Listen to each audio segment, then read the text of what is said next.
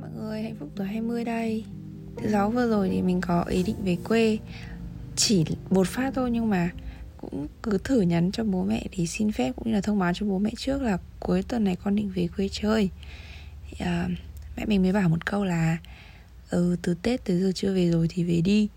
Ừ, thực sự là mình hơi ngạc nhiên bởi vì theo cái thước đo thời gian của mình ấy thì từ tết đến giờ là khoảng 2 tuần tức là nửa tháng thôi. Mình nghĩ bảo đúng thật hóa ra là cái thước đo thời gian của mình với thước đo thời gian của bố mẹ nó khác nhau lắm. Hai tuần mình không có ở nhà ấy chắc là đối với bố mẹ như kiểu dài như hai tháng hoặc là hai năm. Những ngày mà um, trong tuần mình đi làm 7 ngày chẳng hạn thì ngày nào bố mẹ cũng muốn là mình sẽ nhắn tin gọi điện về nhà ấy. Thì cứ một ngày mà mình không nhắn tin hay gọi điện cho bố mẹ bố mẹ sẽ rất lo. Xong bố mẹ sẽ nghĩ là à này nó không thương mình hay là nó có việc gì hay là nó có vấn đề gì rồi. Ai, đúng là mỗi một giai đoạn mỗi một vai trò cái thước đo của chúng ta lại thay đổi.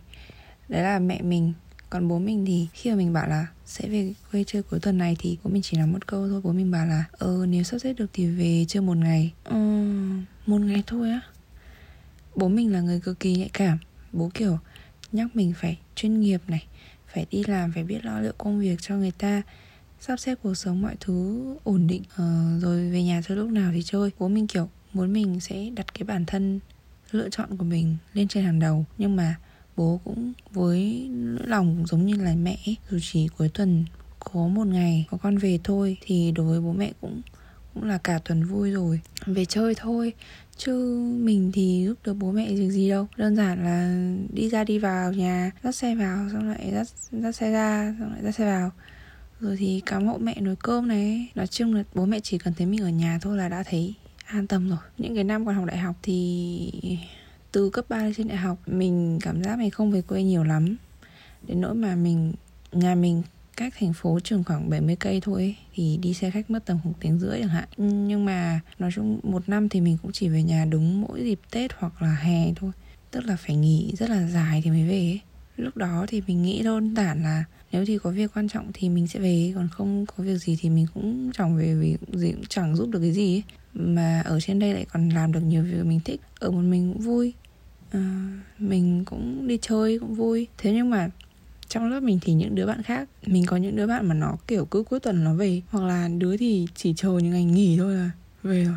Còn có đứa thì nó cố tình đăng ký tín chỉ từ thứ hai đến thứ năm xong rồi để chờ thứ sáu ấy để nó có thể về nhà từ thứ sáu đến chủ nhật luôn.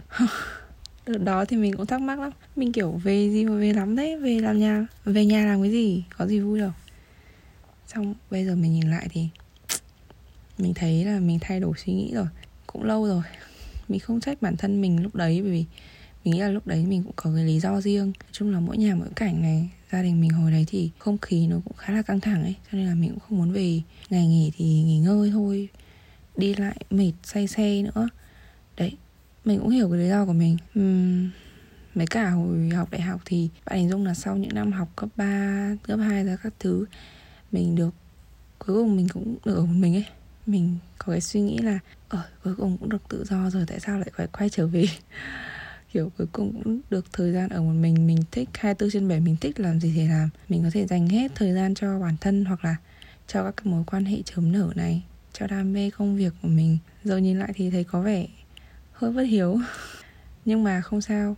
Chính nhờ những cái năm tháng ấy mà bây giờ thì mình thấy một cái sự tương phản giờ thì mình hiểu rằng là à mình sinh ra và lớn lên ở đâu thì mình sẽ cảm thấy an toàn và bình an nó nhất ở đấy.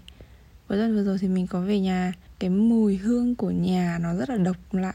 Nó kiểu lưu luyến người xa quê ấy.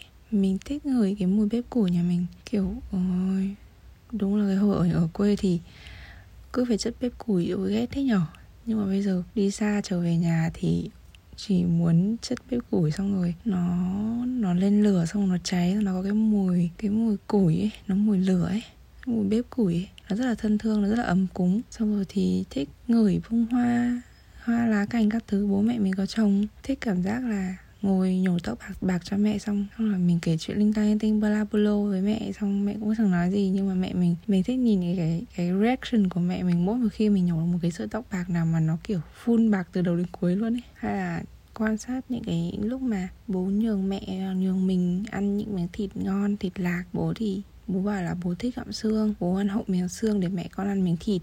Xong là mình thì mình có là nghe Phật pháp này mình cũng học cách nhìn chánh niệm hơn mình cũng học cách yêu bản thân mình hơn. Xong rồi mình an ủi mẹ mình mỗi khi là mẹ mình than là ờ, ồ bụng mẹ dạo này béo. Nếu mà mình không về thì mình cũng không biết là mẹ à, mẹ có một cái sự tự ti về ngoại hình ấy. Đến khi mà mình về mình ở gần mẹ thì mẹ mới kiểu nói nói bé bé thôi thì mình mới nghe thấy kiểu tự nói với mình ấy.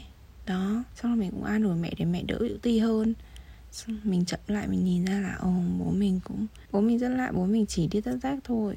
Mặc dù là đôi tất nguyên thì có rất nhiều, nhưng mà bố mình sẽ để dành đi những khi đi chơi thôi. Nhìn nhìn ghét bố mẹ ăn uống đạm bạc khi không có mình, cho đến khi chỉ đợi mình về thì lôi hết những thứ ngon, của ngon ra để ăn. Thương bố mẹ thật.